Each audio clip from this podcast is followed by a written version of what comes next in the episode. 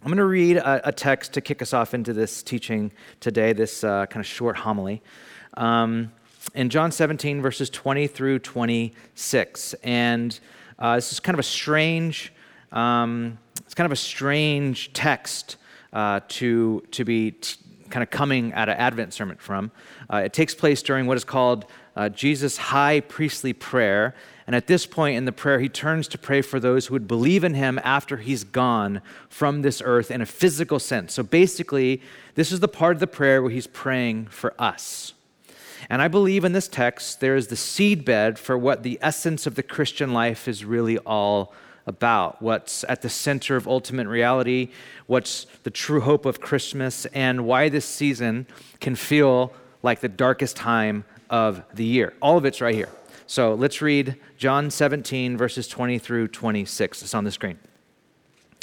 Jesus says this. He's praying right now. He's praying. My, my prayer is not for them alone. I pray also for those who will believe in me through their message, speaking of his disciples that all of them, meaning you and me and us, that, you know, other churches that are gathered in our city or across our world, that we would all be one.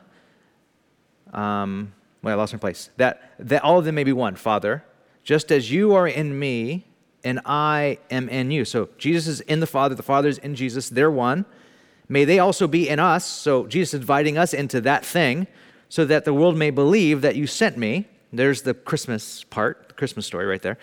Verse 22 I have given them the glory that you gave me, that they may be one as we are one, I and them, and you and me, that's that unity thing, so that they may be brought to complete unity. Then the world will know that you sent me and have loved them even as you have loved me. So now there's this element of love involved in this, and this unity, community, uh, kind of being oneness. Verse 24 Father, uh, Jesus is still praying, I want those you have given me to be with me where I am and to see my glory, the glory you have given me because you loved me before, before the creation of the world. Righteous Father, though the world does not know you, I know you, and they know that you have sent me. I have made, uh, I have made you known to them and will continue to make you known, in order that the love you have for me may be in them, and that I myself may be in them. Uh, I'm so much here. Let's, let's pray before we get into this. God, I, I pray today that in some mysterious way, uh, that you would bring us into this mystery this divine mystery of the Trinity. And I really believe that this is what the Christmas story is really getting at and getting to that Jesus, you being sent by the Father and the, by the power of the Spirit, so that you would bring us in to this divine unity, that you would bring us into the Godhead, that we can be with you as family, that we can be called sons and daughters of God. That is the hope of the Christmas story. And I pray that in some way as we're tackling this really immense topic of the Trinity on Christmas, which seems crazy to do. I pray that you would make it known to our hearts and our minds, and that you would um, you would speak to us. In Jesus' name, Amen. Here's how I want to uh, break down uh, today's short kind of meditation on the Trinity. Um, I want to talk about the reality of the Trinity a little bit and its implications. Um, and then I want to talk about how this idea that Jesus seems to be pressing in on, that our, our true home is actually uh, with God in the Trinity. I want to press in on that a little bit. And then I want to end on how the Christmas story makes all of this possible. And that's kind of what I want to do today in this, this short meditation. But first, the Trinity. The Christian faith believes and teaches that at the center of ultimate reality, uh, the very meaning of life, is not cold, hard math. Um, it's not quantum physics. It's actually the warm relational reality of the Trinity. That is at the center of ultimate reality. This is what the, the, the, Christian faith teaches and believes that God is a Trinity, three in one. We do not believe in a generic God, just like, you know, quote unquote God, you know, God in generic form. And we do not believe in multiple gods. We believe in one God revealed in Jesus Christ Father, Son, and Holy Spirit, or the Creator, the Liberator, and the Advocate. Again, I'm not talking about three gods. The Christian faith teaches one God in three persons, not three essences, but th- because if you add three essences up, they're actually more than one. This is three persons, one God. As if, and by the way, this is not like multiple personality God either. This is not like God showing up in different ways in different places, different times. Like there was a God of the Old Testament, the Father, and he was like an old, kind of kind of grouchy God. I mean, you know, you know, he kind of did some wrath stuff. But then we have, you know, the New Testament gospel God, Jesus, and he's a lot more nice and kind and heals some people. But then we, now we have the Spirit God, who's like, it's all about being spiritual. And I'm, I'm all about that God. That's not what the Bible teaches either. It's one God, each member of the Godhead equally God, each eternally God, and each fully God. Jesus didn't become the Son of God when he was born, he was the Son of God eternally before. Father was always the Father, that sort of thing. Now, the church in the first century didn't have teachings on this or volumes of theological tomes on the Trinity, okay? That wouldn't come until the fourth century when this idea started to be uh, fleshed out, even debated, even people died for this theology. Um, the early church had, what they had, what the early church had was an encounter with the living God. That's what the early church had. They had an encounter with the living God through Jesus in the power of the Holy Spirit. Now, what encounter triggered the language and the development of the doctrine of the Trinity?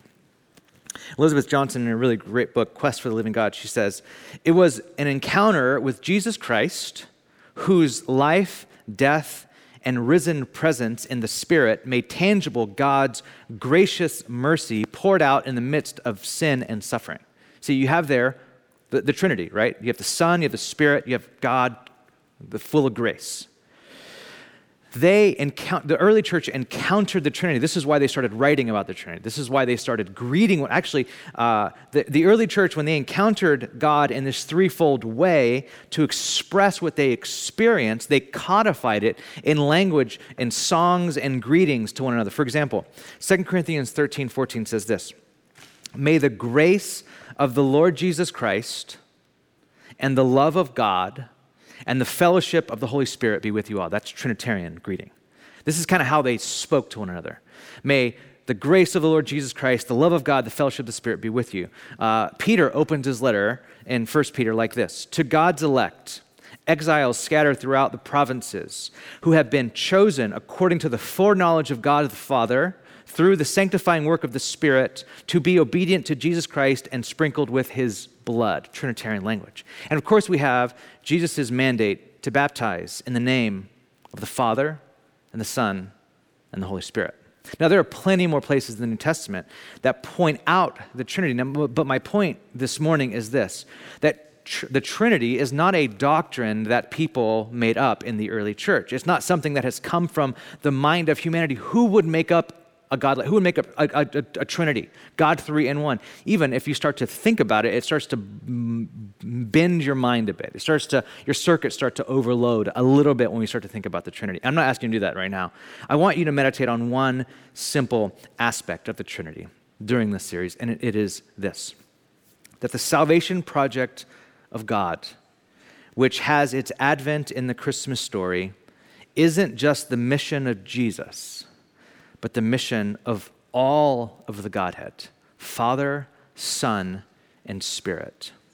And thus, the hope of this salvation project, Christmas, is that we would be brought home into this very reality of the Trinity the hope of the Christmas story, the reason why the Father sent the Son through the power of the Spirit, that Jesus gave himself to put on flesh, and he, and he clothed himself with flesh, became a baby inside the womb of Mary to be born into this world, to live a vulnerable life, and ultimately die on the cross, resurrect and ascend to heaven, giving us Spirit. Why that whole thing happened is that the Father, Son, and Spirit would bring us into the reality of life in the Trinity. Now, let me explain what, what, I'm, what I mean by this.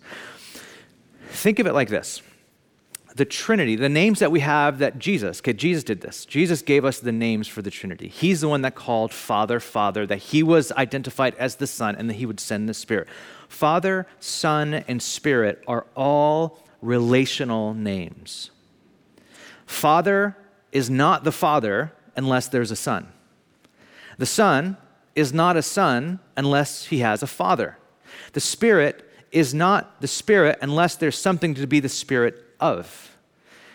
God, and by the way, if you're getting tripped up right now on gender, God is not gendered, okay? God is not gendered at all. This is not the language of the patriarchy here at all, okay? This is not that at all. They're all equal, they all submit to one another. There's equality, submission, glad submission, joyful delight, all of that in the Trinity. So if you're looking for patriarchy here in the Godhead, you won't find it.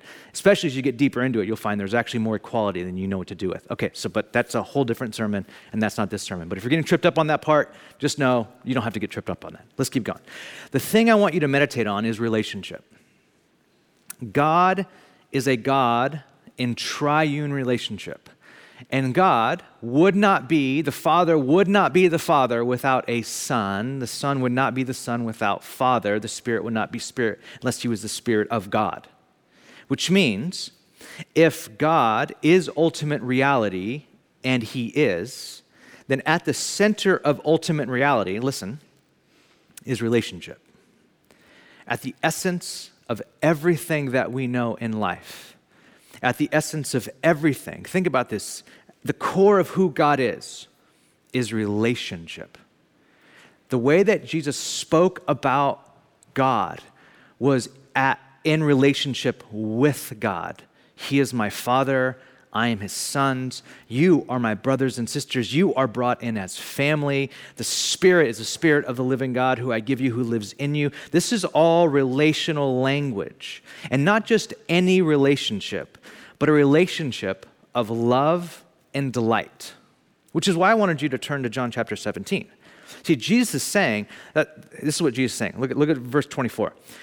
Father, Jesus is praying, Father, I want those you have given me to be with me where I am. Now, ultimately, Jesus is right, we're told at the very beginning of John, is in the bosom of the Father, the very heart of the Father the Father is in the very heart of Jesus, and Jesus is in the very heart of the Spirit. Like they're there. This is the, the d- divine dance, as. Lewis calls it. This is the Trinity. Jesus saying, I want them to be right in the middle of this beautiful, self-giving, self-deferring, loving. I want you to be. I want them to be right in the middle, and I want them to see my glory, the glory you have given me. Now listen to Look what it says in verse 24. Because you have loved me before the creation of the world. This is incredible. What Jesus is saying is that before there was creation, before there was anything, before there was time as we in humanity know it, before God made anything, so, as far back as forever, infinity, eternity, this is where the circuits start to overload. There was relationship and there was love. There was God in loving relationship, which means that God, not only is God love, but the center of reality is relationship and relationship of love. The implications of this are incredible. See, you were not created by God so God could have someone to love and love him back. That's not why you were created. You weren't created, God's like, I'm so lonely. I'm God alone. I need someone to love me. I want to love someone. I'm going to create humans so that I can love them and they will be like my precious little pretty thing. I'm going to love them to death and then and then they're going to love me back and oh gosh, that then life will be really good. That's not why God created us. He already had love and relationship since forever. He already had love and relationship since forever, which means God is completely secure He's not an anxious lover. He is not a lover who needs someone to love or needs someone to love him. He already had that. He already has that. I've been thinking about this a lot. Um, I'm really protective of my daughter, Juniper, Junie. Hi, Miha. I told her I'd say hi to her. Hi. Um, so I'm really protective of her, probably too protective. I need to grow in this therapy, all this stuff, doing it all. Okay, so it's, it's there. So you don't have to email me or whatever. Okay, it's there. I am, but I'm recognizing like we were just in Hawaii. She's running at the ocean. I'm like, no, stop. Like I feel like Nemo's dad right now. That's how I feel. Like I. By the way, all my illustrations are basically cartoons now, so just deal with it. Hopefully, I'll start reading new, real books next year. But this year, it was just basically movies, right? So I feel like Nemo's dad. If you remember Finding Nemo, uh, Marlin, Nemo's dad, all he has left is Nemo. He can't lose Nemo. All the, his wife, his, all the other little things that he had are gone. This is all he had left. And so he's real overprotective of Nemo. Like, so overprotective. Everyone in the movie is like, dude, you need to calm down. I feel like that right now because, well, if you know my story, Ash and I have been trying to have kids, had tried to have kids for a very long time, and we were finally able to conceive, and we have Junie. And it's almost as if, and again, I'm kind of maybe doing therapy up here. Anyway, um, it's almost as if, like, I'm only a father if there's Junie there. And I know that, and like, I can't lose that. And so I something in my body starts overreacting to be overprotective and helicopter parenting. And I don't want to become that. I've read all the articles, I've read the research, I've read the books. I know it's not good. Okay, I know it. I know it, and yet it's like it's like visceral. It's like inside. I'm like, ah, oh, don't go in the ocean. Don't you can't. And I'm watching other parents let their kids like flop around in the waves. I'm like, they're going to die. But you have like four other ones right there, so you're probably cool with that. I don't know. I don't know how you're thinking, but this is kind of how I'm like processing this whole thing. Now, God is not like me at all. God is not this anxious lover to go, oh my gosh, if you don't love me, and if you don't love me, and I can't love you, oh my God. He's, he's secure in love. He is perfect love. The Father, Son, and Spirit live in this perfect triune love. So he created us not because he needed love, he created us to spread love. He created us out of love and out of love, He created us to send love, share love, spread love, and is completely secure. Even if you're giving God the middle finger, He's completely secure. And He's still spreading His love. Even while we were yet sinners, Christ died for us. Like He keeps sending His love. The fact that, I mean, it's cold in here, but the fact that it's not a million degrees negative zero in here is because God's love. The reason why I have breath is because God's love. The reason why we have the sun keeps coming up is because God's love. God continues to spread and bring his love. This is, and not just that. I mean, this is kind of what Jesus is getting to in John 17. Not only does God spread his love, but he even sends his son, the Christmas story, to bring us back into this love. We had it in Genesis in the garden. We we disobeyed, we rebelled, we turned away from God's love. Instead of operating out of love with God, we operate out of fear and we turned away from God. And we continue to do that over and over and over again. And God continues out of love, not fear, out of love, to send his love. Look at what Jesus says in verse 20. My prayer is not for them alone. I also pray for those who will believe in me through their message. And this is it that all of them may be one, Father just as you are in me and I am in you, that they may be in us, that the world may believe that you sent me. Why did Jesus, why was Jesus sent? Why the Christmas story began? Why are we even celebrating the season right now? So that you and I could be in God. That this love relationship that God has had for forever, this warmth of Trinitarian love, that you and I can be brought into it, brought home to it. This is actually where we belong. This is actually where we are at rest. This is actually where we, we, we've longed to get back to. And there's another dimension of God's Trinitarian love, and that it's His love is a, a self giving love. It's not just a, it's not just a, any kind of love. It's not like a selfish love, but it's actually a self giving love. See, the Father gives the Son, the Son gives His life, the Spirit gives spiritual gifts. I've been trying to find uh, movies that Junie, at she's almost two years old, can watch to understand the Christmas story. So I've, we've been, I've been kind of flipping through all the, the, the streaming services, trying to find the one. And last night, um, again, I told you, only cartoons. That's all you're getting from me this year, right? Uh, illustration. So last night, we watched the classic uh, Mickey and Minnie Mouse cartoon where they're exchanging gifts for Christmas. Have you seen this one? It's so good. Um, and Mickey's most beloved uh, possession is his harmonica. And so Minnie wanted to buy Mickey a case for it, but she didn't have enough money. And her prized possession was a locket, watch, uh, a watch locket. And Mickey knew she loved it, so he wanted to buy her a, a necklace for it. But they both couldn't afford it, so they sold their possessions without each, each knowing to buy the other one, like the thing, like self giving love. Sold his harmonica so that she can have uh, a necklace for her locket, and she sold her locket so he can have a case for his harmonica. And they open the gifts and they realize they've both given themselves completely, spent everything, they've given their most loving thing so that they can show love for each other. And I'm like, I'm watching this, and Ash and I are looking at each other like kind of teary. I'm like, this is it. This is the story. This is the Christmas story right here. This is it. It's this self giving love. This is at the heart of, of Christmas. This is the heart of the Father sending the Son. This is Jesus being willing to be sent and give his life. This is the Spirit saying yes and amen to all of this, hovering over it all, uh, impregnating Mary. This is like Jesus, the Holy Spirit saying yes, yes, yes to all this. And not only that, I'm going to give you gifts. I'm going to pour out. I'm going to pour out the love of the Father in your heart as you're brought into this divine dance. I think this sums up the Christmas story that Jesus is, that, the, that God, not just Jesus, the, the Godhead is giving what's most valuable to love and to bring us into this love. But God is not three different gods, but one God. My point is, all of God gave the Son.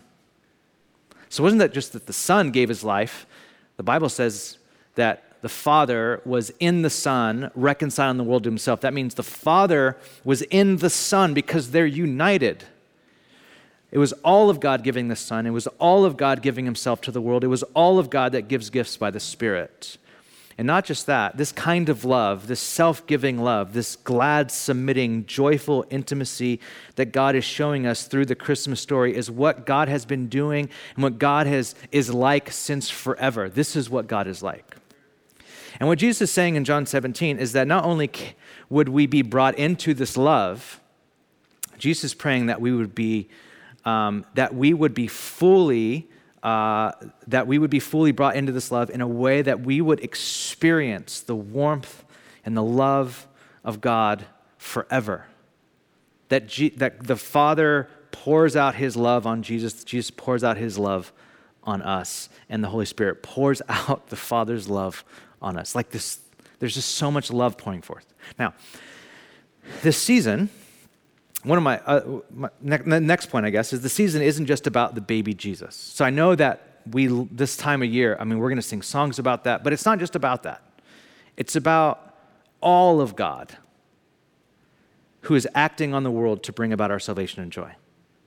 Said differently, the Christmas story is really about how the transcendent God of Israel Creator and Redeemer, has drawn near to us in Jesus and who is still with us in the Spirit, who inspires gifts in our community to make us look like God and become like God in the world. That is Trinitarian. Now, the way I want to end is this why do we need this? Why do we need this Trinitarian idea of being brought into the Godhead, to be brought into this warmth and this relationship?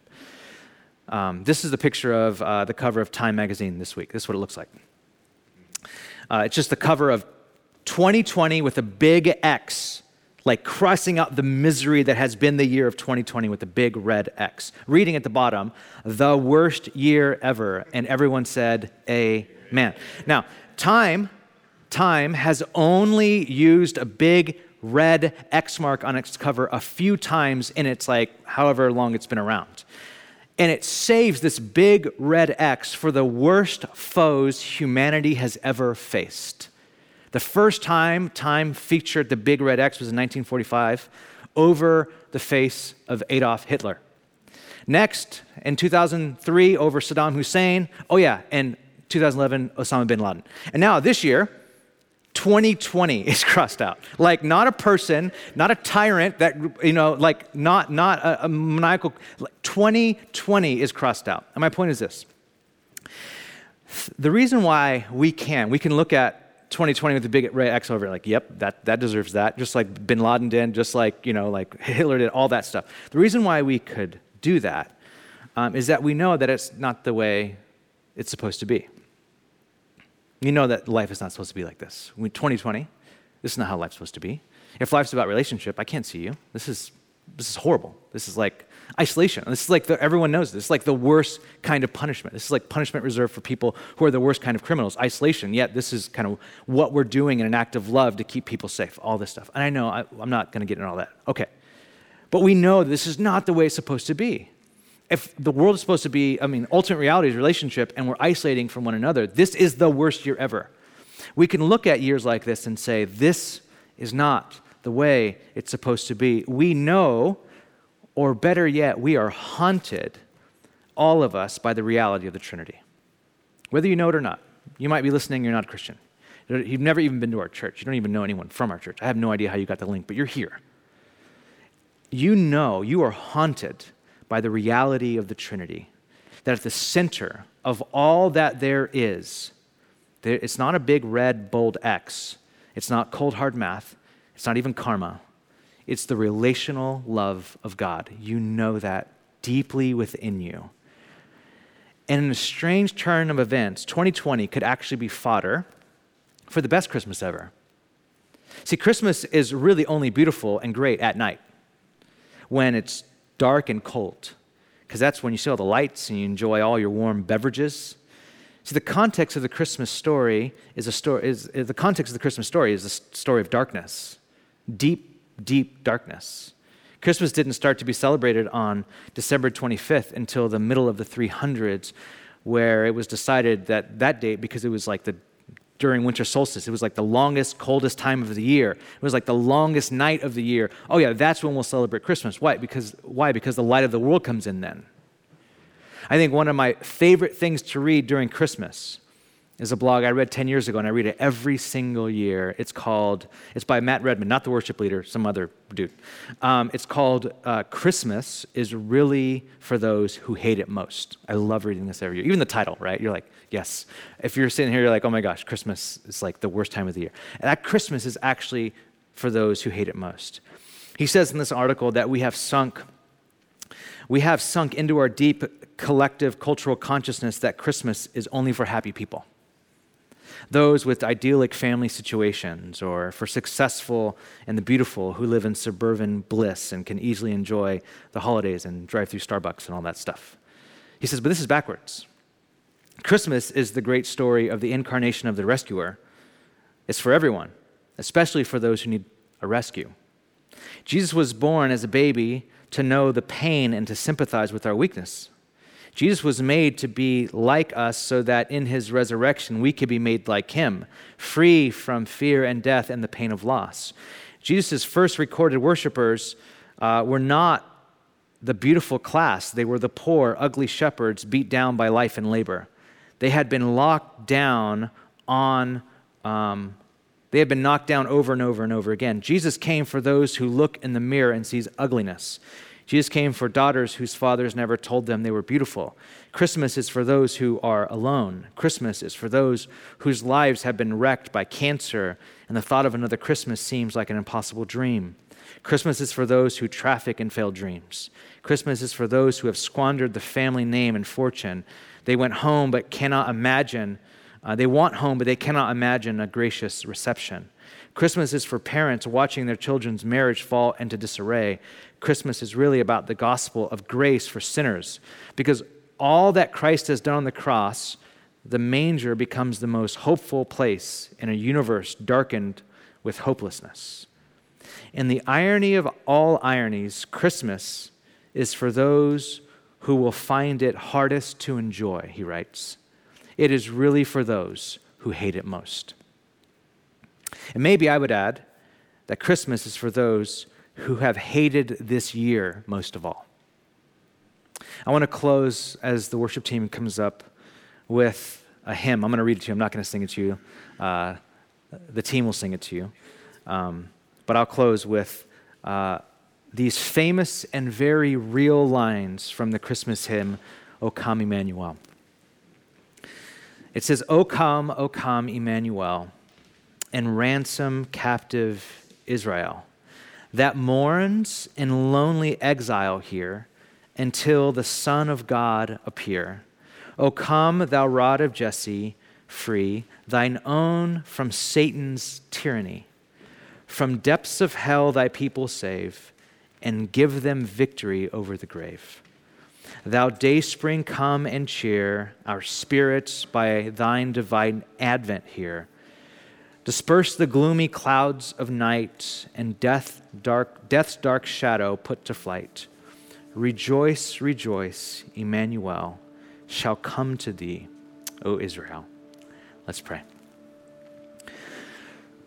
Lord, I, I pray that you would bring us in despite ourselves, in spite of this year, in spite of everything going on in our lives, that you would bring us in from the darkest places that we find ourselves in this year into the warmth and the light of divine Trinitarian love. Bring us into the hope of this entire season that all of the Godhead, Father, Son, and Spirit, working together in perfect harmony and unity to bring about our salvation, not because you need us, Lord, not because you need us to love you or you need someone to love, but because you are you want. Because you desire. Jesus, when you were praying, sometimes we just kind of pray our desires, we pray our wants. And the, the thing that you desire, the thing you want, you wanted, Jesus, was that we would be brought into the unity that you have with the Father and the Spirit. Jesus, would you answer that prayer again this morning? We might be lonely at home with Christmas decorations, feeling really, really lonely. Might be isolated from family or people like our grandparents. Would you find us and bring us in to this divine unity? This is your prayer. Would you answer it now? In Jesus' name.